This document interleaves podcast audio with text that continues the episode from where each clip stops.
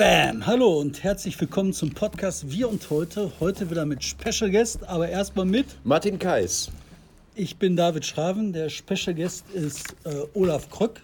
Tag. Und du stellst mal vor. Der ist Intendant der Ruhrfestspiele, also der ist quasi Homie von mir. Der ist in Recklinghausen zu Gast. Ich wohne da. Er hat äh, vor anderthalb Jahren die großen Ruhrfestspiele übernommen, nach einer langen Phase einer Intendanz. Und dieses ehemals europäische Festival, dieses mythologisch behaftete Festival Kunst für Kohle, da waren arme Schauspieler nach dem Krieg, die Kohle für ihr Schauspielhaus brauchten und die Jungs in Recklinghausen vom Pütt haben denen das unter der Hand besorgt und seitdem hat man diesen Austausch. Das ist diese, diese wahnsinnig schöne, kaum ausdenkbare Geschichte der Ruhrfestspiele. Er hat es übernommen und wie immer äh, ist es ja, wenn man was neu übernimmt, es gibt Skeptiker, es gibt Hoffnungsvolle. Es gab eine blödsinnige Auseinandersetzung um ein neues Logo, also keine Auseinandersetzung, mhm. sondern Menschen haben sich aufgeregt, weil sie irgendwas brauchten, um zu sagen, wir wollen das Alte behalten. Ähm, Olaf Kröck ist jünger als ich, ist dein Jahrgang, David, glaube ich so, 71? Ja, richtig. Ja, guck mal hier, das ist also Ja, so. aber so was redet man nicht. Naja, also das, So ist, äh, Jahrgang, das ist eine Jahrgang. Dekade hinter mir. Ähm, dieser Mann kommt eigentlich so aus der äh, Grenzregion, Euregio, nee, was, Viersen. Das ist äh, mir bekannt von Mars-Riegeln. Ja, stimmt, genau, richtig, genau. In meinem Stadtteil äh, werden die auch hergestellt. Roch ist da? Äh, nö, gar nicht. Nein, gar nicht. Nee, die waren immer bekannt dafür, dass sie gute Arbeitgeber sind. Ich habe da mal einen Ferienjob gemacht. Siehst du, Im Akkord gearbeitet und bin heillos ähm, gestorben. Das habe ich natürlich nicht hingekriegt. Weil die ganzen anderen mit, mit Mitarbeiter waren einfach so viel besser und schneller. ja, das ist ein mehr Akkord. ich, ich möchte noch mehr, mehr Leben vorhalten. Dann hat er in Hildesheim studiert. Ähm, Kunst, angewandte Kunst, ja hieß das? Das hieß damals Kulturpädagogik, heißt jetzt heute angewandte Kulturwissenschaften Ah, okay. und ästhetische Praxis. Aber diese Hildesheimer Kaderschmiede, kann man Ja. sagen, da sind wahnsinnig viele Leute in der Zeit hervorgegangen. Warum in der Provinz, kannst du mal erzählen später? Ja, Oder jetzt? Ja, Erzähl jetzt mal. Hildesheim ist ja ein kleiner Ort mit diesem berühmten Rosenstock, tausend Ja, Jahre genau. alt. Das hat, hat Weltkulturerbe, diese Michaeliskirche, diese uralte Kirche, diesen tausendjährigen Rosenstock, liegt in der niedersächsischen Provinz, ist eine Uni, ähm, Kunst, Praxis, Kunst, theoretischer Studiengang, der ist jetzt 40 Jahre gerade geworden. Und ich glaube, es hat viel damit zu tun, dass da fantastische Dozierende waren oder sind auch noch. Und dass aber da sonst ähm, kulturell das Leben ein bisschen ausgedünnt ist. Es ist ein sehr ländlicher Raum und die Studierenden haben selber Dinge getan da. Und wir haben unglaublich viel experimentiert und ausprobiert. Also die ganzen ersten postdramatischen Versuche haben wir da gemacht. Ähm, und das hat sind posttraumatische Versuche? Gut, das ist ja, posttraumatische Versuch heißt sozusagen. posttraumatische so, das heißt so, äh, das ist so mittlerweile im Theater so ein, Gruppen wie Rimini-Protokoll und so weiter sind da auch, die kommen ja aus Gießen, sind da auch mit solchen Arbeiten groß geworden. Das heißt, also nicht Profis, auch mit einem gewissen Dilettantismus und intermedial. Also wie wir Dinge jetzt. ausprobieren, Themen zu setzen, Inhalte zu setzen. Ich glaube, das ist bis heute irgendwie in meinem beruflichen Leben auch wichtig. Und da habe ich extrem viel ausprobieren können und tolle Kombinationen habe gehabt. Hildesheim viel häufiger gelesen, also ähnlich häufig wie bei Schauspielern Busch. Lese ich dann bei den Leuten, die auf der anderen Seite Ja, sitzen. Hildesheim gibt viele, ja. Chefdramaturgien, stellvertretende Intendanzen von großen Häusern, München, Hamburg, Berlin. Mhm. Ganze Vielzahl von Kollegen, Regisseure. Jetzt will ich, will ich weiter Leben vorhalten, aber Ja. auch kurz in der Schweiz und dann zurück hier äh, ins Ruhrgebiet. Erst Essen, dann Bochum, Essen mit, mit Anselm Weber, dann rübergegangen. Man geht ja immer mit. Das ist ja so, das ist ja, was im Fußball nicht möglich ist. Das Geile ist, im Theater nehmen die immer ihre ganze Meute mit. Also nicht die ganze, so. Einige Meute, ja, so, sortiert genau. man dann auch schon mal aus und sagt, nee und so. Aber das ist so ein Wanderzirkus. Und dann ist er in Bochum gewesen, ähm, lang als Dramaturg und dann im letzten Jahr eine, eine Wahnsinnsleistung, muss ich mal sagen, als der Intendant weg war und der Neue noch nicht da war, hat er ein Jahr lang dieses Haus geleitet, was, ich, was ich echt schwer finde, weil du musst ein Ensemble zusammenstellen, musst einen Spielplan zusammenstellen, so ad hoc und, und du weißt, das ist dann abgespielt, wenn ich weggehe. Das war ein komisches Jahr, glaube ich. Ja, es war aber ein ne? super Jahr, weil man setzt dann so alles auf eine Karte und denkt okay, wir können nicht wirklich was verlieren, wir können nur gewinnen. Dann ist man, wird man ein bisschen mutiger auch. Ja. Das Haus ist groß, es hat äh, viele Spielstätten, 300, fast 300 Mitarbeiter. Und das ist ganz, ganz toll gewesen. Es Mhm. war ein super Jahr. Wir haben ähm, viel probiert und extrem viel Zuspruch vom Publikum gehabt, so unterschiedlich die Arbeiten waren. Mhm. Und das war eine super Erfahrung, dieses eine Jahr Bochum. Was war denn, ähm, wenn du so die großen Städten im Ruhrgebiet vergleichst, ne? so Essen, Bochum, Recklinghausen, ne? Sag auch noch Dortmund, wir reden jetzt über Theater oder über Dortmund, Städte? Dortmund, Dortmund. Ne? Was war denn für dich so die größte Herausforderung? Also was mir so als Außener, ich stehe außen, ich bin ke- keiner, der in der Theaterszene drin ist. Für mich war das so, Bochum war eine ganz lange Zeit ein Riesending Ja. und dann ist das eine ganze Zeit lang immer weniger geworden. Also die große Herausforderung war wirklich, dass als ich hierher gekommen bin, 2005, ähm, war das Ruhrgebiet als Kunstort völlig marginalisiert. Also im Theater, in der bildenden Kunst, auch Literatur ist ja nochmal ein ganz eigenes Thema bis heute im, im Ruhrgebiet. Ähm, aber die Kunst hat keine Rolle gespielt. Und das war aber vielleicht so eine Chance, weil als wir hergekommen sind, wir waren ja hier in Essen und das Haus Grillo Theater ist ein kleines Haus im Verhältnis zu den anderen Häusern, also vor allem des Schauspielhauses. Und So ein Anhängsel. Ne? keiner so, hat wenn, wenn hingeguckt. Oper hast, ist Und weil keiner hingeguckt hat, konnte ich es ausprobieren und machen. Und das hat super funktioniert. Und parallel dazu hat es diese Anstrengungen um die Kulturhauptstadt gegeben. Und ich gehöre ja zu denjenigen, die sagen, Kulturhauptstadt war ein Riesenerfolg und war eine super Sache. Mit vielen natürlich detaillierten Abstrichen. Und ich gehe da mal rein. Warum sagst du, dass die Kulturhauptstadt ein Erfolg war? ich glaube, das ist das, worauf ich hinaus will, weil das hat einen Magnetismus erzeugt, dass man plötzlich dieser Region zugetraut hat, dass es sinnhaft ist, hier bestimmte Kunstanstrengungen auch zu vollziehen. Und wenn du jetzt zehn Jahre nach der Kulturhauptstadt, 15 Jahre nach diesem 2.5, als ich dahergekommen bin, darauf guckst, ich würde jetzt sagen, das Ruhrgebiet ist die interessanteste Kunstregion in Deutschland zumindest, weil in den Museen ist total viel los, in den Theatern gibt es eine unglaublich produktive Konkurrenz. Schauspiel aus Bochum ist wieder richtig interessant. Ich glaube, die Ruhrtriennale und die Ruhrfestspiele sind zwei super Festivals im Augenblick. Und dann ist in Dortmund durch Voges ganz viel passiert. Hier aber auch das hiesige Theater in, in Essen macht mittlerweile super interessante Sachen. Und wir haben so ein gutes ähm, äh, Biotop, sag ich mal so, von, von, von Kunstschaffenden, die was wollen. Ja, aber wir haben Voges in Dortmund weg. Wir haben hier. kommt ja in-. Ja, da kommt jetzt jemand, gibt dem eine Chance. Also Ja, das- ich gebe dir eine Chance. okay, aber okay. wir haben hier in, in Essen Theater, am Theater, nicht Theater, wo war das? Philharmonie-Theater. ne? Aber ich finde Aber trotzdem, ich gucke, also auch die, das, was hier in, in, in der Theater- und Philharmonie äh, intern jetzt sozusagen diskutiert wird, kann ich überhaupt nicht kommentieren. Ich kann nur sagen, der Kunststandort, auch der rund um die Theater- und Philharmonie ist, ist in Einzelteilen ganz, ganz, ganz super. Nicht, das ist vielleicht kein, sozusagen, wie du es in anderen Großstädten hast, dass du dann auf ein Haus guckst und sagst, okay, die Volksbühne steht komplett für das. So würde ich das jetzt in, in Essen zum Beispiel nicht beschreiben können. Aber sequenziell sind es zum Teil mega gute Arbeiten, die wirklich mit allen großen anderen Häusern mithalten können. Das sehen nicht alle gleichermaßen, aber der, der Ort ist extrem spannend im Augenblick. Aber wie, wie gleich dazu. Nochmal zu Bochum. Ähm, mir ist aufgefallen damals euer großes Detroit-Projekt. Mhm. Also es ging darum, dass Opel abkackt und Opel äh, die Stadt verlässt oder absehbar verlassen wird. Und dann habt ihr auf einmal ein riesen Ding gemacht, das nicht immer nur auf der Bühne stattfand. Ja, genau. Warum und was war das? Ja, weil wir, weil wir gespürt haben, das haben wir schon mit dem Vorlauf zur Kulturhauptstadt gemerkt. Du kannst hier mit Kunstmitteln, kannst du dich auch mit, mit, mit Gegenwartsthemen äh, verbinden. Das hat nicht nur uns gegolten, die das in Bochum gemacht haben, hat der Vogels ja auch gemacht haben, glaube ich, mit einem Projekt auch sogar aus, dem, aus eurem sozusagen Recherchekontext. Du kannst hier dich mit Wirklichkeiten beschäftigen und das mit Mitteln der Kunst verhandeln. Dann gehen auch Sachen schief. Im Detroit-Projekt sind uns auch Dinge nicht gelungen, muss man einfach deutlich sagen. Aber überhaupt die Anstrengung zu tun, das zu probieren. Und dann hast du als Gegenüber sowas wie ein Betriebsrat Opel Bochum, die machen dann mit. So, dann ein Enkel kommt zu den Veranstaltungen, du, kommst in Betriebsratssitzungen, kannst ein Projekt vorstellen. Du findest Partner in Bereichen, die du im Kunstbereich normalerweise nicht hast. Die gibt es aber hier. Hast du denn, habt ihr denn Probleme damit, Leute zu finden? Also ich meine, wenn, wenn ich von Zuschauer lebendiger... oder was? Oder Nein, Macher. Wenn ich halt, wenn ich halt überlege, so in, in äh, keine Ahnung, wenn ich an eine lebende, lebendige Kunststadt denke, dann denke ich so Leipzig. Ne? Ja. Oder ich denke so, okay, nicht mehr ganz Berlin, aber ein paar Teile von Berlin. So, da passiert unheimlich viel, da wird unheimlich viel ausprobiert international. Ähm, wie ist das hier? Also habt ihr Probleme, Leute zu finden? Ist das so, dass Nein, Leute sagen, boah, wir kommen jetzt Leipzig, nee, lass ich, ich komme nach... Also Absolut. Also ich Gerne. würde das, würd das so sagen. Man darf den Faktor Geld nicht unterschätzen, weil natürlich auch Künstlerinnen, die Künstler, die gefragt sind, irgendwann auch mit einem Marktwert durch die Gegend laufenden Preis haben. Wenn du den bieten kannst, dann kommen die. Also das ist jetzt, aber ich will das nicht nur aufs Geld reduzieren. Das hat Nein, auch das was- liegt daran, was die mit- haben nur so und so viele Tage im genau, Jahr und dann genau. müssen sie gucken, wo Und sie was, verbringen, Die haben was mit Inhalten noch zu tun. Ja. Aber beim, ich kann das jetzt wirklich jetzt auch als Sprung auf die Ruhrfestspiele ähm, ich habe da jetzt eine Festivalausgabe gemacht. Diese erste Festivalausgabe hat super funktioniert. Wir haben super viele Zuschauer gehabt in allen künstlerischen. Lass mich das mal sagen, als du, du spielst ja fürs Haus, ich bin ja nur Zuschauer.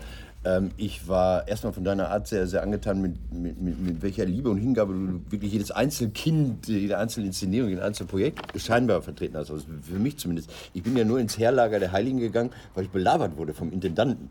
Ich hatte das nicht auf meinem Zettel und saß ja unbedingt morgen Abend und so, scheiße, du hast keine Karte. Ich bin dann sofort in die Vorverkaufsstelle gerannt am Bahnhof und gesagt, ich brauche eine Karte, ich brauche eine Karte. Und es gab nur Karten, weil die ein anderes Stuhl hatten. Das war ein Zufall. Also super.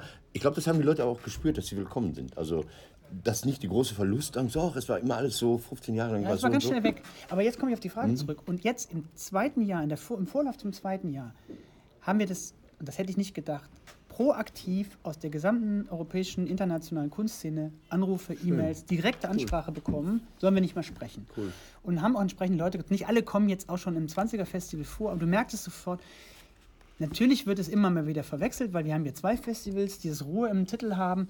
Ähm, und das andere, das jüngere Festival mit dem Ruhe im Titel, hat sich international stärker aufgestellt in den letzten 15 Jahren, die Triennale. Ruhr-Triennale. So, ist so. Und, aber die Ruhrfestspiele rutschen jetzt wieder zurück in den Bereich und du Ja, kriegst die sind- Leute. Ja, aber mit den Ruhrfestspielen, das ist halt auch einfach alles stabiler. Ne? Ich finde bei Älter, der, länger da, ne? ja, stabiler, älter, vertrauter, aber vor allen Dingen Aber es war- wirklich stabiler. Ich meine, bei den äh, Triennale Ruhr, die haben tolle Sachen gemacht. Da war ich auch unheimlich gerne.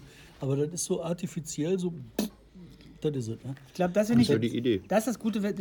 Deswegen finde ich dieses Festival für mich jetzt auch stimmiger, weil ich habe jetzt 15 Jahre lang hier in der Region Sachen gemacht und die haben immer was mit Verknüpfung mit Menschen zu tun Mhm. gehabt, immer was mit den äh, Leuten, die vor Ort hier agieren. Mhm. Und es gibt natürlich so eine komische Außenarroganz von Kollegen, die im Kunstbereich tätig Mhm. sind, die das Ruhrgebiet nicht kennen, die das kleinrechnen. Wir dürfen nur nicht den Fehler machen, uns selber klein zu rechnen, weil du hast ein Gegenüber. Ich habe ja normale Zuschauer. Ich gehe nicht in eine Premiere in Berlin.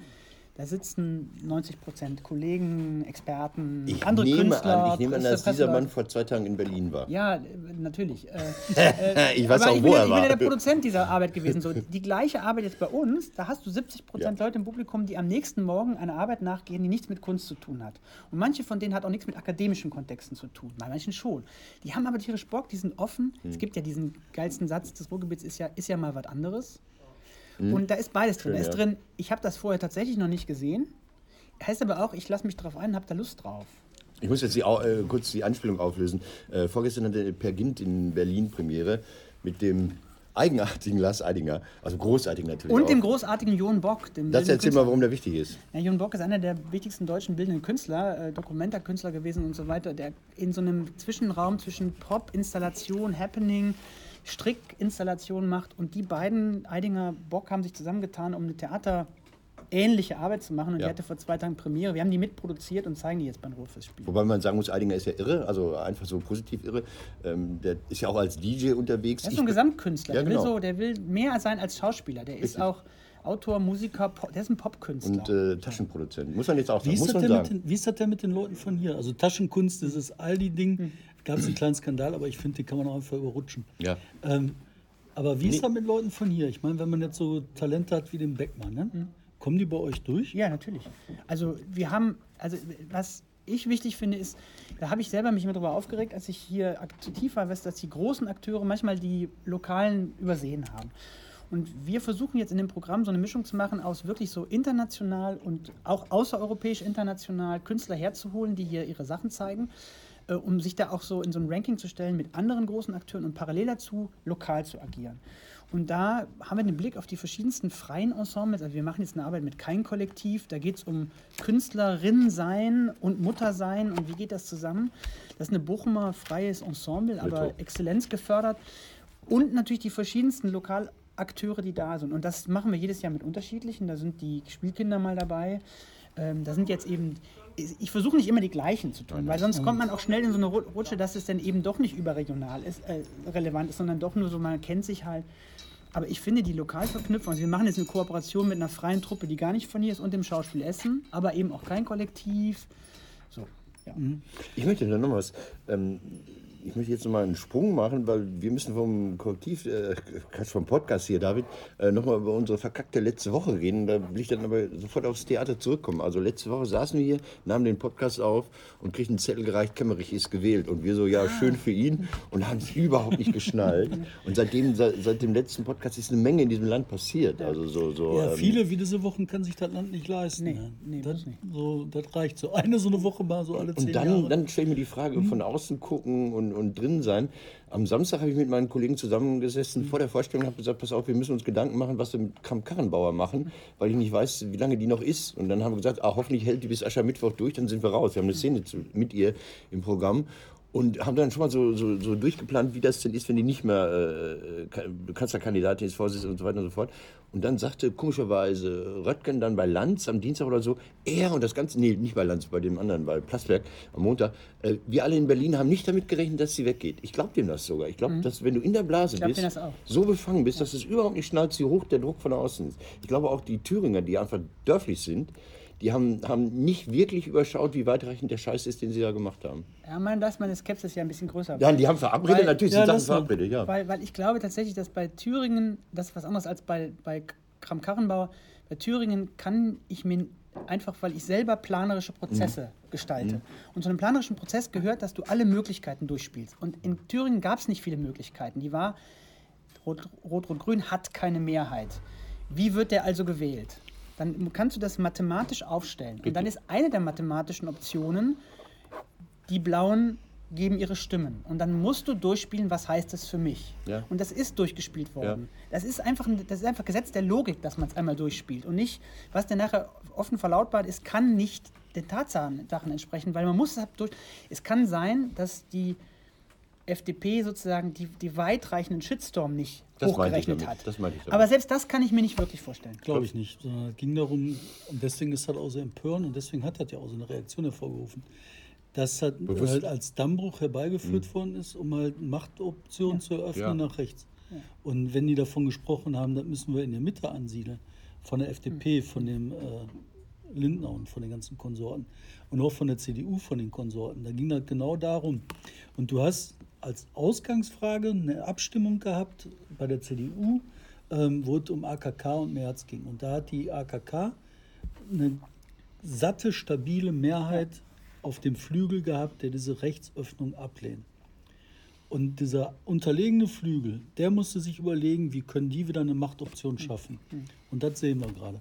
AKK ist weg, Merz stellt sich wieder auf, Merz versucht jetzt die andere Seite zu kriegen.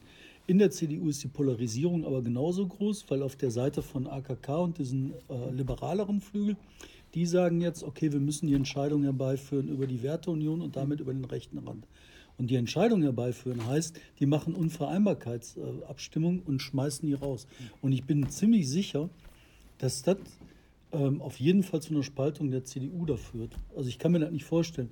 Nur was ich mir auch vorstellen kann, ist, dass die, äh, der Liberale oder der Merkel-Flügel das ja gewinnt. Und das ist das, was passiert. Und deswegen ist die AKK zurückgetreten. Deswegen haben aber auch Röttgen und die Leute gesagt, die tritt nicht zurück, weil die brauchen ja einen, der gegen Merz und den rechten Flügel steht. Ich glaube, das, Das ist ist tatsächlich so. ein bisschen House of Cards, was wir da erlebt haben. Total. Das ist ein Durchspielen von den verschiedenen Prozessen und das ist sehr, sehr theatral. Da kannst du bei Shakespeare Das, viel mein, lernen. das wäre meine nächste So, Frage. aber nur gewesen. noch mal einmal Ja. auf Thüringen zurückzukommen. Ich verstehe schon, warum ihr im ersten Moment nicht begriffen habt, was die Dimension ist, weil du brauchst ja einen ganz kurzen Moment Ja. des Innehaltens, vor allem in so einer Situation gerade, äh, Innehaltens von wegen, wer hat denn und warum. Aber diese, die Tatsache, dass angenommen worden ist, dass die Partei, deren Namen ich einfach nicht ausspreche öffentlich, ihren einen Kandidaten zurückzieht, um dann den FDP-Kandidaten zu wählen, dass das als Option nicht einmal gedacht worden ist, ist hochgradig naiv politisch. Das war, war nicht so dafür abgesprochen. Klar, Das glaube ich auch Die werden ja doch schon viel alles. weiter abgesprochen haben. Die werden schon Jobs abgesprochen Ja, haben, wer was übernimmt und so. Und dass dann jetzt So eben aber. AKK, die natürlich beschädigt worden ist, dass die da rein musste, dass dieser Landes, Landes dass sie vorgeführt wird, die hat natürlich gemerkt, dass sie sich nicht durchsetzen kann durch ihre schlichte Präsenz. Absolut, ja. Aber da, glaube ich, geht das noch um was anderes. Ähm, und zwar die AKK, dass die nicht als Kandidatin antritt für die äh, Kanzlerwahl, das ist auch schon seit Monaten Mhm. Das klar. glaube ich auch. Ja. So, das weiß auch jeder von denen. Und da ging es ja immer darum, okay, wer macht das denn? Und da hast du halt nur eine Handvoll. Da hast du Laschet, da hast du den Söder, der glaubt, er macht das. Dann hast du äh, den März Rentner. immer noch. Ne? Aber trotzdem ist es unter, unter theatralen Aspekten ist Das jetzt ist- eben die. Frage, in welche Richtung geht jetzt eben die CDU, weil die SPD hat es für sich ein Stück weit zumindest entschieden. Und äh, jetzt ist ja wieder die Frage, und ich glaube, erstmal ist es was Mathematisches. Wenn du eine Sonntagsfrage dir anguckst, dann ist es eher eine schwarz-grüne stabile Mehrheit. Also ist die Frage, mit wem kann denn Grün überhaupt eine Koalition eingehen? Mit dem März vermutlich Aber, nicht. Nein, nee, die haben Merz gesagt, die wird- können. Ja. Nein, die Werteunion wird abgespalten werden. Aber und das wenn ist das ein- passiert Wer ist die Werteunion? das sind die Ja, aber Rechtsradikalen wie viele sind das? CDU. Die sagen mir, es ist ein Häufchen. Ja, die Ja, Frage, ist ja nur, wie, die. Frage ist nur, wie einflussreich sind. Ja. Also wie weit schaffen die das noch zu verschieben? Das merkst du ja auch. Diese Partei, deren Namen nicht genannt werden Mhm. darf, diese Voldemort-Partei, die, ähm, die ist ja auch erstmal eine re- relativ lange Zeit nicht so stark gewesen. Mhm. Aber durch das Penetrieren, ich meine, wir reden hier von Björn Höcke Das ist ein Faschist, der darf ja sogar so genannt werden. Ja. So, also der hat aber so viel Macht mittlerweile, dass der eine Option ist, eine politische. Das wäre doch vor fünf oder sechs Jahren völlig undenkbar in diesem Land gewesen. Und bei der, nochmal zur Wertunion, das geht nicht darum, dass sie die Mehrheit in der CDU hat, das geht darum, dass sie einen relevanten Einfluss hat und damit die Gesamtmehrheit verschieben kann. Dann pass 50 auf, Prozent meine Frage ist, äh, nehmen wir an, die spalten sich ab. Die SPD hat auch immer Abspaltung gehabt. Demokratische Sozialisten in den 80er Jahren, das waren alles. Splitterparteien, das waren alles Die sind egal. 0,3 Prozent Parteien. Wenn die Wertunion als, als Einheit weggeht, dann sind das 1000 Leute oder Das spielt sowas. keine Rolle. Es geht Aber um die Mehrheitsverhältnisse in der CDU. Wenn die weg sind, Dann? hat dieser äh, rechts, rechte, rechtsradikale Flügel innerhalb der CDU keine Option mehr, Genau. 50 Prozent zu kriegen für irgendwas Relevantes. Richtig. Damit wird die CDU als insgesamtes die Machtoption kriegen, mit den äh, Grünen oder So SPD oder sonst was, okay. eine bürgerliche Mehrheit Okay, so zu wählen. das, ja. Und das wird herbeigeführt werden. Und die Kandidatenaufstellung, dann, da geht es dann halt darum, okay, welcher Kandidat ist denn da vereinbar? Und dann wieder März und so, da muss man gucken, das sind Details. Aber es geht darum, diese Mehrheit zu Ja. zementieren jenseits der Rechten. Und deswegen werden die abgespalten. Aber das ist nicht das Dramatische. Das Dramatische, was ich finde, ist bei der ähm, FDP der organisierte Liberalismus in dem Land. Der hat sich nämlich in der letzten Woche buff, verabschiedet. ja, ja, Den ja. gibt es ja nicht. Ja, aber die haben es ja geweigert, äh, zur Kenntnis zu nehmen. Also Lindner hat seine Spiegelbilder gefragt, seit der Mann ist der hübscheste bin im Land. Die haben ein Ja gesagt. Und so finden ja, alles ist in Ordnung. Oder? Ja, aber möglicherweise haben die auch in dem Moment, es gab ja eine Reihe von Interviews, in denen er echt geschwommen ist, immer noch nicht die, die langfristige Wirkung für sich erkannt. Aber die, die nicht genannte Partei kommt ja auch aus ihren Reihen, ne? muss man ja auch sagen. Also das war ja die Euroskeptisch. Ja, das war eine FDP-Abspaltung auch. Natürlich, ja klar. Ja, kann sein, weiß ich nicht. Weil das hängt zusammen. Die FDP hat ja immer zwei, zwei Väter, kann man fast sagen, nicht zwei Eltern, Ja, zwei ja- Väter. die haben ja ja- die Deutschnationalen, äh, die zur FDP geführt haben, und die Deutsche Volkspartei. Das waren ja zwei Parteien. Und ich sage immer, nach dem Krieg 52 FDP, NRW, NSDAP Folgeorganisationen, die standen kurz vor dem Verbot durch die Alliierten. Die wollten die äh, verbieten. Das ist die Geschichte Auf der jeden. Fall, also verkürzt gesprochen sind es interesting times, in denen wir uns gerade befinden. Und du hast recht, ich glaube, lange können wir uns das nicht leisten. Diese Geile, geile, geile, geile Nummer. Ich wollte jetzt wirklich aus, aus, aus Theater kommen. Ich sag mal, sag mal zwei Sachen fürs eigene Haus. Ähm, FDP, äh, ich hab, konnte, ich habe auf der Bühne gesessen und mittlerweile mit dem Handy mit unserem Videomann äh, gesprochen. Hab gesagt, wir haben ja so Postkarten, die wir verschicken lassen vom Publikum. Habe gesagt, wir blenden jetzt die Adresse der FDP Thüringen ein und sagen dem Publikum in der Pause, die Postkarten, die ihr umsonst verschicken könnt, könnt ihr der FDP Thüringen schicken. Müssen nicht ganz so nette Worte sein. Also da kann ich als Kabarettist sofort reagieren und unmittelbar reagieren. Und AKK können wir innerhalb von, von zwei Tagen umschreiben, einfach weil, weil das drei Sätze sind. Theater, was du machst, du sagst, das Tolle ist, wir können beweisen, dass Kunst auf, auf, auf Wirklichkeit reagieren kann. Das hat ja andere Zeitläufe und andere, andere Sprache, andere Grammatik. Also machst jetzt ja, kein, jetzt ja keine Schilder hoch, FDP muss weg oder sowas. Naja, ich mache mal ein Beispiel. Also wir haben dieses Jahr die äh, Uraufführungsinszenierung von den Jakobsbüchern von Olga Tokarczuk aus Polen eingeladen.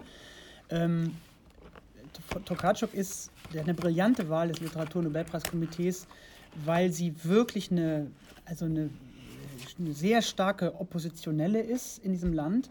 Und die Inszenierung ist gemacht von einem Theater in Warschau, das zu den ganz wenigen Häusern gehört, die überhaupt noch frei agieren können, wo die Intendanz noch nicht ausgetauscht sind. Die haben eine Arbeit von Frilic gehabt, das ist ein, äh, glaube ich, kroatischer Regisseur vor einem, anderthalb Jahren, der sehr kritisch mit der rechtsnationalen Bewegung sich äh, beschäftigt hat. Das hat dazu geführt, dass ultraorthodoxe Katholiken zusammen mit polnischen Neonazis über Tage vor dem Haus äh, in tausenden Stärken protestiert haben und dieses Haus unter extreme Bedrängnis gebracht haben. Die Zuschauer mussten sozusagen spaliert durch. Die haben Hitlergruß gezeigt, die, die Nazis da durch. Und dieses Haus ist polnischen also, Nazis? polnische Nazis. Oh, die sind auch so doof, vollkommen Wahnsinn. Und das, diese Produktion kommt von diesem Haus und für dieses Haus ist das ein unglaublich wichtiges Statement, diese internationale Einladung zu haben. Die Arbeit ist fantastisch.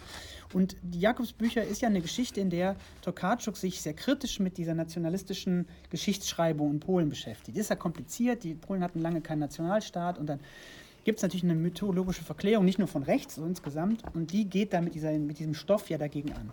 Und das ist ein Statement. Und in Ungarn und in Polen ist, hat sie eben auch stattgefunden, sind diese Kultureinrichtungen und die Presseeinrichtungen die ersten, in denen die Austausche stattfinden. Weil das die kritische Öffentlichkeit erzeugen kann, weil da eben was diskutiert wird. Und wenn du dir die Bilder anguckst von diesem Haus da in Polen, das ist vehement, unter welchen Bedingungen Zuschauer und Künstler überhaupt in das Haus gegangen sind, um zu arbeiten. Die haben wirklich Angst gehabt. Aber das heißt, das Statement ist schon, dass man sie einlädt nach äh, Recklinghausen. Ja, natürlich, dass man sagt, hier, diese, erstens ist die Arbeit fantastisch und Ja. das ist ein wichtiger Text, der und dann aber auch noch zu sagen, die kriegen eine große internationale Einladung. Ja.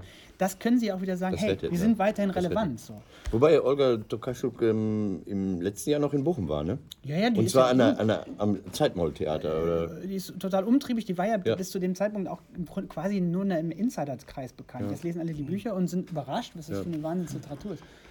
So, sollen wir eben Pause machen? Ich habe keine Ahnung, Ja, wie lange wir absolut. laufen. Wir machen kurz eine über... Jetzt mache ich Werbung für Ihr merkt das gar nicht mehr. Nochmal zu, zu dem politischen und zum Gesamtgefüge. Also ich habe so einen schönen Titel, man muss sich immer Titel geben. Ich weiß um die Schwierigkeiten, sich Titel zu geben. Macht und Mitgefühl, da dachte ich gleich an äh, die Macht der Gefühle und die Abwandlung der Macht die Gefühle. Also die Macht der Gefühle Alexander Kluge und der macht die Gefühle Titanic mit so einem Penisbild. So, Habe ich jetzt beides nicht auf dem Schirm gehabt. Nein, müsst ihr auch nicht. Ich, ich weiß, aber ähm, ähm, warum so ein Motto, Macht und Mitgefühl? Und ähm, ja, äh, wird schwierig, wenn die Macht auf einmal mit Gefühlen Also ich arbeitet. glaube, Macht und Mitgefühl ist gar kein Widerspruch. Also ich, Macht ist ja eben nicht Unterdrückung, sondern Macht ist ja ein, ein probates Mittel in einer freien demokratischen Gesellschaft, um auch ähm, Verantwortung zu organisieren. Und da muss Macht vergeben werden. Sonst kannst du nicht eine Gewaltenteilung herstellen. Und ähm, glaube, auch bei Arendt ist das sogar schon, Hannah Arendt ist schon inkludiert gewesen. Ich finde es nur interessant, dass nur diese beiden Begriffspaare mittlerweile wie ein Widerspruch wahrgenommen werden. Also wenn Mitgefühl in, einem, in einer politischen Auseinandersetzung irgendwie eine Form von Naivität wären oder Qu- Quatsch. Aber Helmut Schmidt hätte gesagt, wer Gefühle hat, soll so zum Psychiater gehen. Nein, nein, nein, nein. Vision. Gefühle nicht. Ich sag, hätte Ja, gesagt. ja, genau. hätte Nein, gesagt. hat gesagt, Ich weiß, deshalb sage ich, ich glaub- wieder mitgefühlten Sozialismus. Ja, man, man, man kann ja auch sagen, dass die Gefühle stören in der Politik. Politik soll kalt sein, soll nüchtern Nee, sein, ich, soll glaub, nicht ich emotional glaube, ich glaube sein. dass, dass sogar keiner der großen Volksparteien sozusagen, äh, außer die eine, den Solidaritätsbegriff ausschließen würde, weil du kannst doch demokratisches Miteinander ohne Solidarität nicht organisieren. Das, geht ja schon bei Steuern los oder bei Straßenbau oder auch in der Kulturförderung. Und ich finde es nur frappant, und da sind wir wieder bei dem Thema von eben, wie es bestimmte politische Kräfte schaffen, den Diskurs so weit zu verschieben, dass man das als was äh, Schwaches oder als was, was, was Unpragmatisches Okay, so, oder als mhm. Realitätsfernes plötzlich wahrnimmt. Und wir haben das hier reingepackt, weil es mittlerweile viele Kunst gibt, die doch sich trauen, über das biografische kommend, sich mit dem Großen zu beschäftigen. Wir haben zum Beispiel eine Arbeit, eine südafrikanische Tänzerin, Dada Massilo. Jede ihrer Choreografien ist Auseinandersetzung mit zeitgenössischem, äh, mit klassischem europäischem Ballett.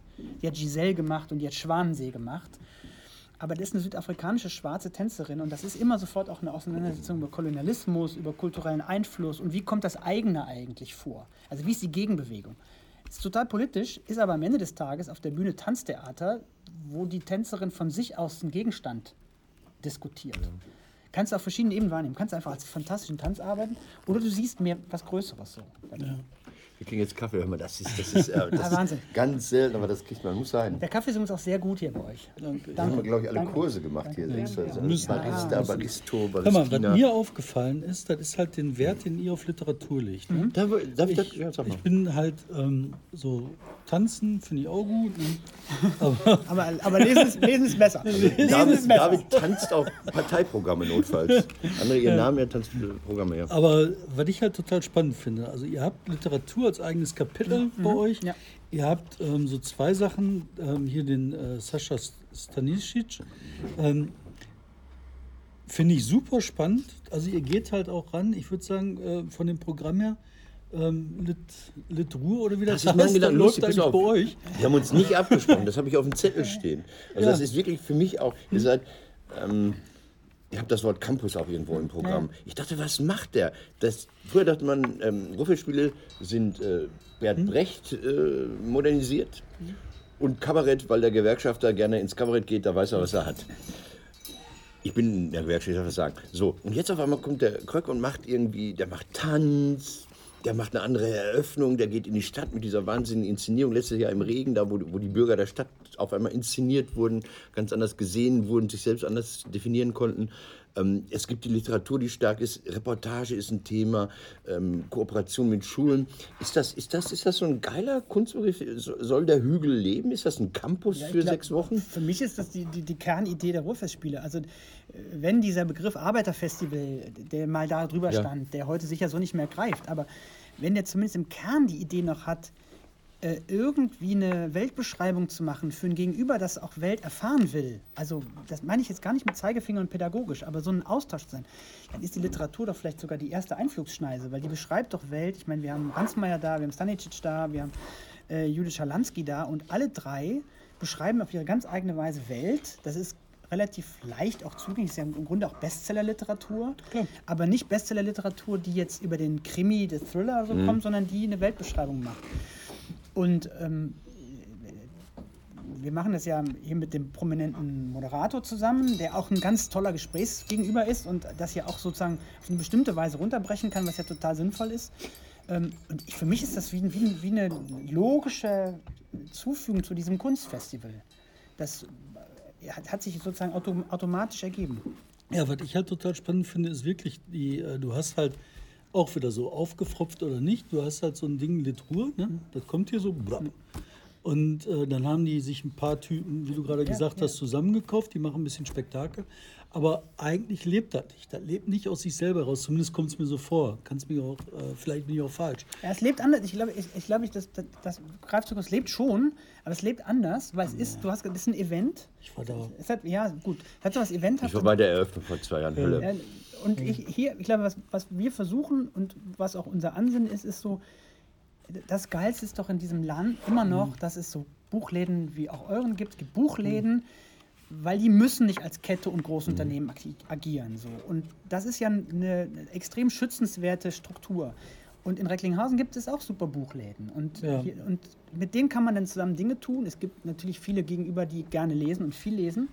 Und das kann ja als kleine Zelle funktionieren. Nee, Ich find möchte, das- lass mich ja. da noch einmal dabei bleiben, weil ich fand nämlich hier einen Bereich ähm, in diesem ganzen Literaturding extrem spannend. Und zwar diese Nummer mit den Reportagen, dass du halt sagst, okay, ähm, ja, wir nehmen Reportagen rein. Mit den Magazinreportagen auch, das ist auch schön. Dann lass dich da reingehen, weil du bist ja befangen. Also ich sage das mal moderierend jetzt oder so. Er ist der Reporter, er ist der Theatermann und beides kommt jetzt zusammen. Ihr macht ja auch Theater. Also das Korrektiv hat ja sogar schon quasi einen Faust gewonnen. Ja, noch nicht, glaube ich. Hast du schon einen Faust gewonnen? Egal, muss noch nicht gewonnen. Ein Theaterpreis für so eine Dokumentartheatersache. Wie gehört das zusammen? Ja. Ja, aber äh, bei den Reportagen ist das gleiche doch. Das, das Tolle ist, diese, diese Form des literarischen, journalistischen Schreibens über einen Vorgang, mit mehr Platz darüber, ist doch genau das, du bringst ein Stück Welt in einen Ort rein, in dem du darüber sprichst, also in dem es entweder zu Hause liest oder wir, dass wir die Autorinnen und Autoren auch da haben. Und ich finde das eine unglaublich gute Ergänzung im Rahmen eines Festivals, wo du ja auch mehrere Sachen erleben kannst. Kommt mittags um 15 Uhr kannst du in Reportagen gehen, um 18 Uhr kannst du in eine Vorstellung gehen. Die Sachen hängen nicht inhaltlich sofort zusammen, aber unser Leben hängt ja auch nicht inhaltlich sofort zusammen. Aber hier beschreibt auch jemand mit einer großen Genauigkeit Welt, ähm, durchaus auch mit einem politischen Blick, was sind ja scharfkantige Themen. Also ich hatte letztes Jahr äh, eine Reportage über äh, jugendliche ähm, Extreme Fighter, die in so Käfigen eingesperrt werden, aber 14 sind, so in den. USA. Also wo du denkst, oh, das ist ja, ist das Kindesmissbrauch? Was ist das eigentlich? Und mit einem hohen, genauen, scharfen, analytischen Blick, der erstmal nicht verurteilt. Ja. Und ich finde es grandios, dass man so einen Ort schaffen kann, dem das ist. Und das funktioniert aber nicht als schnelle Durchlauferhitzernummer, weil das ist natürlich nichts für, mit, für 1000 Plätze, das ist was für 50 Plätze. So. Ja, absolut. Ähm, was ich halt aus der Erfahrung, die wir halt haben, wir versuchen uns halt die ganze Zeit vom Journalismus aus in so eine Richtung zu bewegen, eine öffnende Bewegung zu machen, dass wir sagen, okay, wenn wir halt Geschichten hier entwickeln, die man aufschreiben kann als Reportage, dann kann man die vorlesen, alles schön. Aber man kann aus den Geschichten halt noch was ganz anderes formen. Wir haben halt so ein paar Theaterstücke gemacht, ähm, die teilweise echt gut waren. Ne? Also, weiß ich nicht, hier Schwarze Flotte. Vogel, Schwarze Schwarze Flotte, Flotte, das ja, war ja. Töfte. Ähm, dann hier die äh, Cumex-Files, die sind gut gelaufen. Ja, die haben einen Faust gekriegt auch, ne? Die haben Faust gekriegt. Dann haben wir jetzt mit dem, äh, mit dem Royal Shakespeare Company Okay. ein Stück gemacht. Ähm, das wird jetzt, das war jetzt in Stratford in London, jetzt geht das nach New York. Das funktioniert. Also man kann halt Ja, so eine Geschichten so erzählen. Ne? Äh, kennst du Live-Theater? Live-Journal? Nee, kenn ich nicht. Das ist total geil. Du sagst halt ein Magazin, wie, wie eine Zeitung, ähm, das bringst du nicht äh, als Zeitung oder so raus oder als Reportage oder sonst was, sondern du lässt die Menschen erzählen, die Reporter mit anderen Effekten da dran, Ah, okay. was die so erlebt haben. Das ist dann so ein Abend, der macht, weiß ich nicht, ähm, fünf oder sechs von diesen Geschichten mit ein bisschen Pause, ein bisschen Inszenierung drumherum. Ne? Und das ist so ein Rocker-Ding. Ne? In Frankreich haben die das ähm, rausgemacht. Da haben die mittlerweile pro Vorstellung 2000, 3000 Leute. Hammer. Das rockt wie Sau. die haben Format in- für uns. In Brüssel. Ja, lass uns das nächstes Wir Jahr finden machen. jetzt ein Format gerade. Ja, ich- Nein, ich habe da wirklich Bock drauf. Ich habe mit Ja. den Leuten gesprochen in Münster. Ich wollte den Münster machen. Wo Dann in mit Münster? Dem, mit dem Theater Münster. Stadttheater Borchert? Boah, was weiß ich, Ach so. Stadttheater. Irgend so Münster. Irgendwas in Münster. In Ja, Münster gibt es mehrere gute Theater. Ja. Es gibt Pumpenhaus. Münsteraner, es gibt Pumpenhaus, es gibt Ja, Stadttheater. und dann hatte ich mit dem Till Beckmann gesprochen drüber lange in der Zeit. Aber auf sowas hätte ich Aber weißt du, guck mal, das, das, aber das ist doch das, das, das Interessante an dem Festival, für das ich Ja. äh, die Verantwortung zeichnen darf, ist, dass wir einen grandiosen Partner haben. Ähm, das ist nämlich der Deutsche Gewerkschaftsbund. Der ist von daher grandios, weil ich etwas in meiner Struktur habe, was man sich als Künstler ganz oft wünscht, nämlich so ein Gegenüber zu haben, das an gesellschaftlichen Veränderungsprozessen tatsächlich aktiv beteiligt ist, und zwar jenseits von Kunst. Und die organisieren Mehrheiten, die organisieren bestimmte Richtungen. Natürlich sind das auch politische Richtungen, da kann man auch wiederum diskutieren. Du hast nun Gegenüber, das erstmal versteht, dass Inhalte wichtig sind. ja. Und dass du nicht. Die Ruhrfestspiele haben ja auch, das war eine Sache, mit der ich konfrontiert war, diese Frage nach, wie prominent ist der, der auf der Bühne steht? Wie, wie, äh, Ja. wo kenne ich den her? Und ich habe mir gesagt, natürlich können wir prominente Leute auf die Bühne, aber die brauchen Inhalte. Und dass ich sie nur, weil ich sie im Hollywood-Film mal gesehen habe und die Ja. in den Liederabend kommen, das ist mir ein Stück zu wenig. Aber viele von diesen Künstlerinnen und Künstlern, die wollen ja auch was. Und das sind genau die Formate, wo du im Ge- beim Gegenüber auch was erzeugen kannst. Letztes Jahr haben wir eine Arbeit aus Holland da gehabt.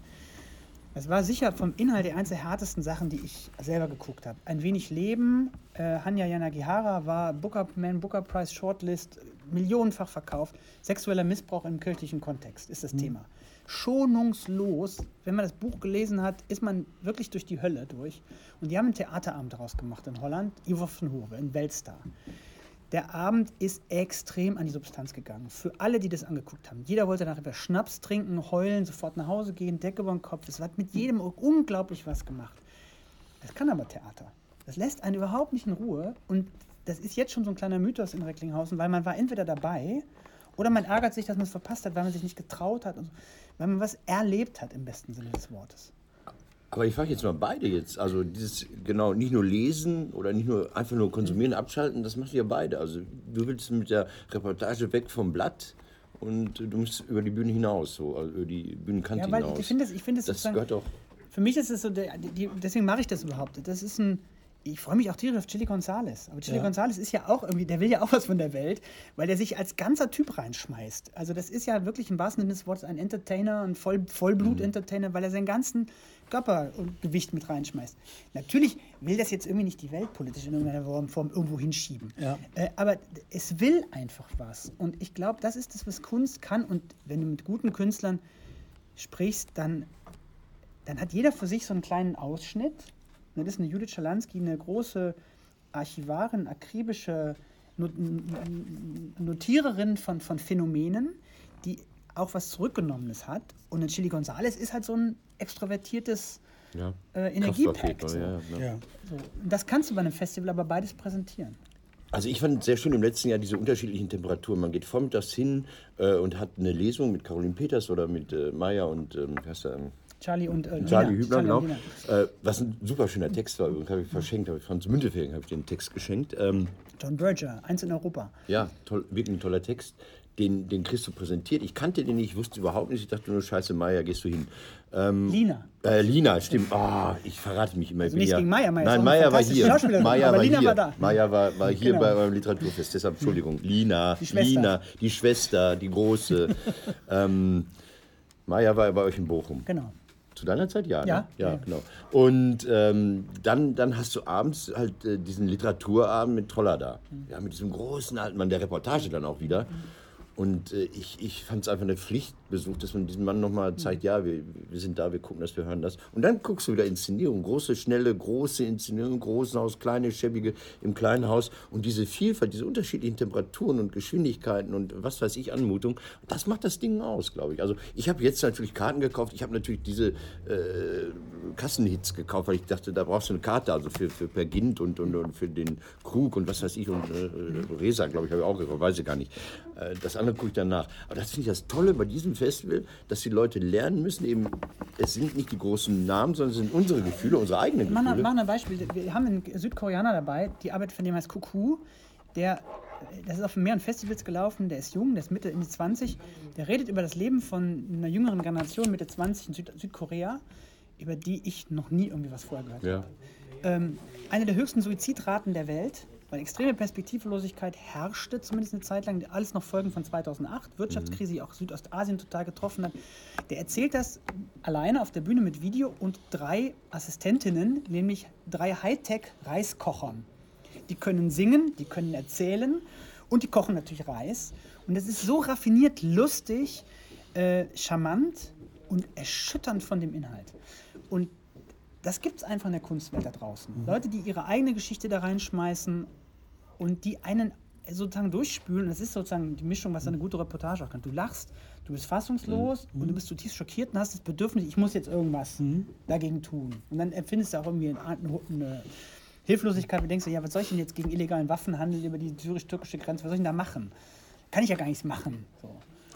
Und das ist die Schraube, die wir gerade drehen, weißt du, wo ich halt überlege die ganze Zeit, okay, wenn du die Leute in so eine Situation setzt, kannst du das nicht machen, damit machst du die Welt einfach nur kaputt, sondern du musst denen erklären, hör mal, dahinter im Horizont geht das weiter, du kannst halt das machen, das machen, wie kann man darin arbeiten und wenn du die Leute, wie bei der Heldenreise, ne, am Ende nicht entlässt Ja. und sagst halt so, alles Kacke, der Ende-Konflikt ist dann da und mitten im Konflikt sagst du, so scheiße, ich bin jetzt weg. Was ein Scheiß. Bei Herr der Ringe, ne, die letzte halbe Stunde, nur Hobbits gehen nach Hause. Warum? Weil die Heldenreise zu Ende Ja, gemacht richtig, werden muss. ja. Ne? Will keiner sehen. Aber natürlich Doch, will jeder sehen, weil er sich ich hab das. ja, wenn du das nicht siehst, das gerade gucken dürfen das hat die größte und die pathetischste und gänsehautmomentigste Schlussszene, wenn nämlich der, wie heißt der, der neue, wie heißt der, der neue König, wie heißt der letzte Teil? Äh, Der Ja, irgend so ein König, König, ja, halt, ne? Aragorn. Wenn Aragorn dann den König wird. Und dann, und das ist, das, man muss allein nur deswegen diesen Film nochmal gucken, nach diesen 18 Stunden, die man das geguckt hat, dann alle sich da schön verbeugen und dann die äh, Elbenkönigin auch wieder plötzlich sterben. die kommt so, und dann kommen die vier Hobbits und dann wollen sie sich verbeugen und dann sagt Aragorn den Wahnsinnssatz, ihr müsst euch vor niemandem verbeugen. Und dann verbeugt sich die gesamte Königsmasse, inklusive der König, vor diesen vier Hobbits. Das, das ist, Und dann das ist- reiten die noch eine halbe das, Stunde nach Ja, Hause. aber das ist, ja, und dann heiraten die noch und dann sterben die auch noch. Ja. Aber dieser Moment, wo denn, das ist der größte theatrale Moment der Filmgeschichte Ja. des 20. Jahrhunderts, wo die sich alle runtersetzen und Ja, vor den Kleinen verbeugen. Und das ist halt das, brauchst ich, du aber. ja, das finde ich, das fehlt halt bei 98 Prozent aller Erzählungen, ne, dass dann halt vergessen wird mit einmal aus diesem, also zumindest im Journalismus, im journalistischen Erzählen, dass du dieses Stück gehen musst. Und wenn du das nicht gehst, ist die Reise nicht zu Ende, dann ist das einfach eine Scheiße. Beziehungsweise du nimmst das nicht so wahr, weil bis dahin war ja auch cool.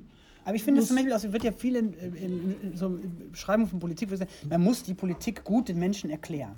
Ich finde, das ist halt auch eine journalistische Aufgabe, ein Stück weit Politik zu erklären. Das, was wir gerade kurz hatten, diese, diese Frage von, was war jetzt mit Thüringen und AKK und was ist dahinter, man muss einfach auch Menschen zugestehen, dass sie diese Komplexität nicht mehr durchschauen. Ja. So, und dann muss man helfen, das zu analysieren und zu erklären. Und warum ist jetzt, ist ja nicht nur eine Frage, ob man jetzt den einen mehr mag als den Ministerpräsidenten von Nordrhein-Westfalen oder den, sondern es ist ja jede dieser Entscheidungen bedeutet was als, als, Ja. als Kettenreaktion, wie ein Dominospiel über Jahre für ein ganzes Land. Absolut. Und ich finde nur, dass du halt dir in der Darstellungsform überlegen musst. Mhm. Wie geht das nachher weiter, wenn ich das erklärt habe? Und was im Moment, das kann ja auch was anderes sein, das kann ja auch ein anderes Format sein. Das kann ja auch sein, du erklärst so, AKK muss weggehen, großer Streit in der CDU. Und dann sagst du, und jetzt kommt ein Kasper zum Abschluss. Ne? So, Ja, oh, ein paar Witze. Ja. Aber kann ja auch sein, das weiß man nicht. Aber das ist zum Beispiel, was, was man Fernsehen vorwerfen muss, dass es immer nur über Talkshow-Formate gelöst wird. Ja, das ist die dann so als Quatsch. Show, das ist vollkommen unsinnig, weil es ja immer gecastet ist nach dem konfrontativen. Moment.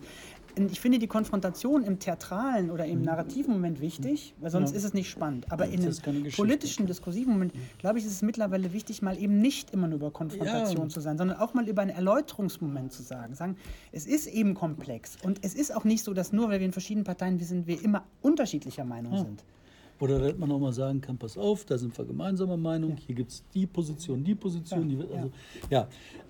Ich möchte noch auf einen Punkt kommen, weil wir gerade sind schon wieder in Ist egal, die Leute lange, lange Überlänge. einen Kaffee kochen und wiederkommen. Und Der Kaffee zwar, ist sehr gut hier bei euch. Ähm, die, ich möchte noch mal zur Kulturpolitik kommen. Ja. Weil ähm, vorige Tage, ist jetzt bestimmt auch schon drei Wochen her, da habe ich ähm, gelesen, dass äh, im Ruhrgebiet ein neues Festival aufgebaut werden soll, die ausgestattet werden soll mit einer Fantastilliarde an Hongkong-Dollar. Also meine grobe Erinnerung sagt irgendwie 10 Millionen soll die kriegen. Aber was für ein Festival soll es sein? Da muss ich jetzt einmal ins Internet beim Martin gucken. Aber du redest nicht von der Ruhrkonferenz. Nein. Nein, das ist so eine Talentkacke war das oder so, weiß ich jetzt Unterhaltet euch mal eben weiter. Ich hole das mal eben. Das ist jetzt lustig. Ich kann die Okay. Frage nicht beantworten, solange ich nicht weiß, wovon die Rede Ähm, ich ich, ich gehe nochmal ganz banal Fragen, die liegen geblieben sind, weil ihr so in Rage geredet habt. Ähm, Thüringen, übersetzt das mal als Theaterstück. Was wäre das für ein, für ein Shakespeare-Drama? Die alte Königin äh, Merkel, die dann ein letztes Mal ihre Kraft zusammen. Nee, also das, deswegen ist Shakespeare ein gutes Beispiel. Shakespeare hat zur größten Blütezeit des britischen Reiches, nämlich von Elisabeth I. äh, seine Stücke geschrieben. Und Elisabeth kommt nie vor. Es gibt kein einziges Stück, in dem die Königin stimmt, vorkommt. ja. Ähm, d- diese, die echte Königin kann nicht Thema sein. Es sind die Nebenscharmützel. Ich bin mir aber nicht sicher, ob diese Thüringen-Geschichte blutig genug war, um für einen Shakespeare-Stoff herzuhalten. Es ist eher vielleicht ein Harold Pinter oder so. so. Es ist ein Ja. Kabinettstückchen Ja, gut, mäßiger. okay, aber natürlich gut. ist das House of Cards-Prinzip damit drin. Ähm, deswegen war das auch so eine fantastische. äh, Das, das haben die Amerikaner eine Zeit lang wirklich gut gemacht, haben sie gut geklaut. Das war ja eine britische Serie. Zu, diese Clip-Clap-Mechanismen Mhm. zu erklären, dass es eben nicht nur ein Zufall ist und dass es manchmal eben auch wichtig ist, was auf einer Toilette besprochen und beschlossen wird oder eben nicht. Weil das sind die Momente, wo, wo, wo auch ein politisches Schicksal entschieden wird. Mhm. Das ist hochtheatral, absolut. Also, jetzt habe ich es rausgefunden. Jetzt war ich wieder beim klugen Der Mann Internet. kann recherchieren. Nein, er Internet, der kann Internet. Google. Ähm, und zwar haben sie hier gesagt, ähm, die wollen in der Nachfolge nach Ruhr 2010 das Creative Tech Festival So, Ruhr machen. Scheiß, ja. Hast du davon gehört? Nein, noch nicht von gehört. Aber da geht es ja um elektronische und, und äh, Nein, das soll das auch, ne? größte Kulturfestival der Kreativwirtschaft werden. Ja, oder Wirtschaft. Kreativkulturfestival. Und die sagen hier, die wollen da, also eine Fantastilliarde, irgendwie 10 Millionen wollen die da. Ja, aber die wollen kein Theater machen, die wollen quasi diese Nerds und diese Startups Naja, und so also zusammen. vielleicht- nee, da steht ja auch Kultur. Ja. Also zur Ver Ver Verteidigung, es gibt ja diese Initiative äh, der Ruhrkonferenz durch den Ministerpräsidenten und das Kabinett eben so eine Art Exzellenzförderung der Region zu machen mit verschiedensten Projekten. Da gehört auch Kunst und Kultur dazu. Und ähm, ich finde diesen Ansatz ähm, super interessant, weil man muss jetzt erstmal sagen, die, die jetzige Landesregierung hat den Kulturhaushalt massiv erhöht ja, im Verhältnis zu vorher. Das machen die Schwarzen immer, die SPD kann das nicht. Ja, es, man weiß nicht warum, aber es hat endlich stattgefunden und es war dringend überfällig. Und die haben das auch nicht nur sozusagen auf die großen Player geschüttet, sondern wirklich eine große Breite. Da ist also viel Impuls gesetzt worden. Und jetzt sollen mehrere Impulse gesetzt werden. Und erstmal grundsätzlich finde ich das eine ganz gute Idee, dass auf diese spezielle Region nochmal neuer Fokus gesetzt wird, weil die letzten Jahrzehnte waren es dann immer doch nur die, diese bürgerlichen Städte Düsseldorf, Köln, vielleicht auch Münster. Und das ist das, wo wir immer anfangen gefangen. In den letzten zehn Jahren ist ganz viel Bewusstsein entstanden, dass das sinnvoll ist, das hier zu machen. Die Region ist aber riesig.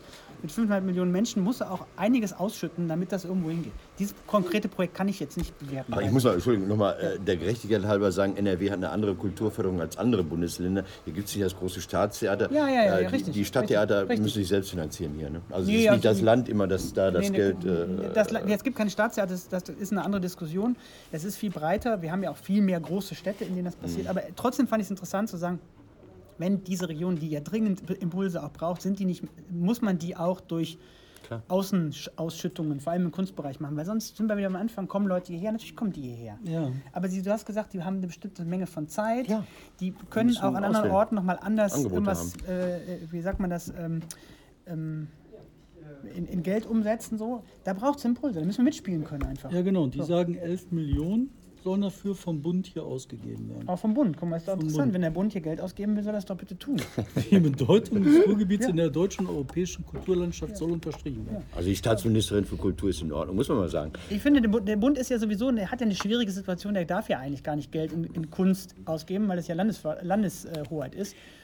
Ja, aber wer kriegt die Kohle? Mich würde das Weiß schon ich nicht. interessieren. Das weiß ich nicht. Aber Da das, sind die, da das war früher, früher war Das Willi Thompson. mit anderen Pass auf, letzte abschließende Frage für mich, war das toll, wie ihr da miteinander Nein, aber mich interessiert jetzt mal, bevor wir zum Abschluss kommen, warum bist du da nicht involviert? Also ich meine, Wo? normalerweise Gut, ich bin natürlich nicht Kreativwirtschaft. Das ist ja das. das Ja, aber ja, kreativ. Ja, ich bin aber Nein, das ist bei der- Etsche. Ja, Das ist Etsche. Ah, Ja, verstehst du? Ah. Jetzt hast du kapiert, das Jetzt hab geht ich nicht um, um Theater und Ja, Literatur, ja, es geht um jetzt Kultur, bei, der ganzen, bei der ganzen bei der Ruhrkonferenzfrage sind wir durchaus sehr involviert gewesen und ich fand das auch interessant. Es hat eine ganze Vielzahl von so, so Art Workshops gegeben im Vorfeld, die genau, genau auch so Bedarf analysiert haben. Ohne jetzt zu sagen, nur weil jetzt jemand, der was macht, sagt, ich mache das schon und dafür brauche ich jetzt nochmal, Ja, kriegt man nicht. dafür Geld, sondern es war sozusagen Abfragen von, wo ist denn das Potenzial auch von den Kollegen gesehen. So. Alles klar, dann habe ich es verstanden. Richtung finde ich, Ich möchte jetzt wirklich die Frage, die ich vorher äh, schon, schon hatte, doch noch gestellt haben, die Einsamkeit des Hauses. Also normalerweise ist man Theaterintendant und ist ständig umgeben von Verrückten. Also alle Gewerke wollen was oder wollen was nicht, wollen was verhindern, was die anderen wollen. Ich würde Also, die Kollegen nicht alle Verrückte nennen, weil das sind sehr, sehr nein, gut absolut positiv, absolut positiv gemeint, absolut. Menschen, aber so, so ein Haus die haben lebt, lebt so, das Haus tobt, bebt, lebt. Du hast natürlich auch Häuser, wo die Werkstätten ausgegliedert sind, aber du hast ja ständig mit, mit, Ja. mit Befindlichkeiten zu tun, mit Ideen zu tun, mit Dramaturgien, mit neuen Schauspielkollegen, mit was weiß ich, der Videoabteilung und so weiter und so fort. Und jetzt ist man in Recklinghausen, ein riesiger Kasten. Der äh, außerhalb der Ruhrfestspiele für Hochzeitsmessen, Kongresse und, und Boulevardtheater genutzt wird und Atze Schröder, was auch völlig in Ordnung ist. Und man ist so einsam da. Ist das komisch? Ist das, ist das toll, dass man, dass man kein Ensemble hat, dem man sagt, wir machen jetzt? Das ist einfach ganz anders. Also ich finde das jetzt auch super toll, Hm? weil ich habe durchaus mit einer Vielzahl von Leuten zu tun, äh, die deiner Kategorie entsprechen. Äh, Künstlerinnen und Künstler, kreative Visionäre. Ähm, wie, das organisiert sich einfach anders. Hm? Das Team ist kleiner, das, wir sind ganzjährig aktiv. Wir stellen das Programm zusammen für das Festival, das jetzt veröffentlicht ist und arbeiten daran weiter und auch schon fürs nächste. Und wir haben mit all diesen visionären Menschen zu tun und überlegen mit denen gemeinsam, wie man jetzt eben diese Mischung aus von Literatur angefangen über Tanz und so Aber die nerven nicht tagsüber. Oder ja, die, rufen an, Nerven, ne? die, die, die sind nicht so viel tagsüber im eigenen Büro und das ist für mein Seelenheil manchmal auch ganz gut, weil ich ein bisschen ruhiger auch mal in Gedanke zu Ende denken kann. Das ist ja ganz schön auch. Das Ende war das. Wort zum Sonntag. Ähm, die Technik zwingt Also uns geht wieder mehr aufzuhören. Theater, Leute, Theaterzwang hieß es mal bei Karl Valentin. Genau, wir müssen geht jetzt und einmal, einmal hier nochmal richtig reinhalten. Halt, willst du das machen? Nee, halt du mal da, das ist ein bisschen ein guter... Habt ihr aus dem Abschluss-Jingle wieder? Ja, ja, ich muss Ja. hier Knöpfchen drücken. Wir hören nämlich jetzt gleich auf. Das war Macht und Mitgefühl, Super. das Sonderprogramm äh, mit, äh, mit der äh, Ruhrfischspiel. Nein, Quatsch, jetzt bin ich total raus. Ja, wir setzen nochmal neu an. Recklinghausen mit den Ruhrfischspielen Recklinghausen und Olaf Krück. Ähm, vielen Dank. Und, Danke euch. Ähm, Geht dahin, geht dahin, Wir geht gehen dahin. weiter. Also ich gehe da auch hin. Du musst, du musst jetzt auf den Knopf drücken. Und das war Olaf Kröck, also das wird auch weiterhin sein. Der ist auch immer im Haus. Also wenn Jetzt ihr da seid bei den. Ruhespielen und es gut fand oder Gleich nicht gut fand oder Fragen habt, dann äh, der Mann ist ansprechbar. Oder seine ganzen Dramaturgen. Wiedersehen. Turginnen und wie sie alle heißen. Wir müssen ein Foto machen. Ja, Wir vergessen das immer. ja. Nein, aber das ist wirklich total spannend. Ähm, Und wir haben das, was ich gerade erzählt habe, geplant mit dem Charlie Hübner.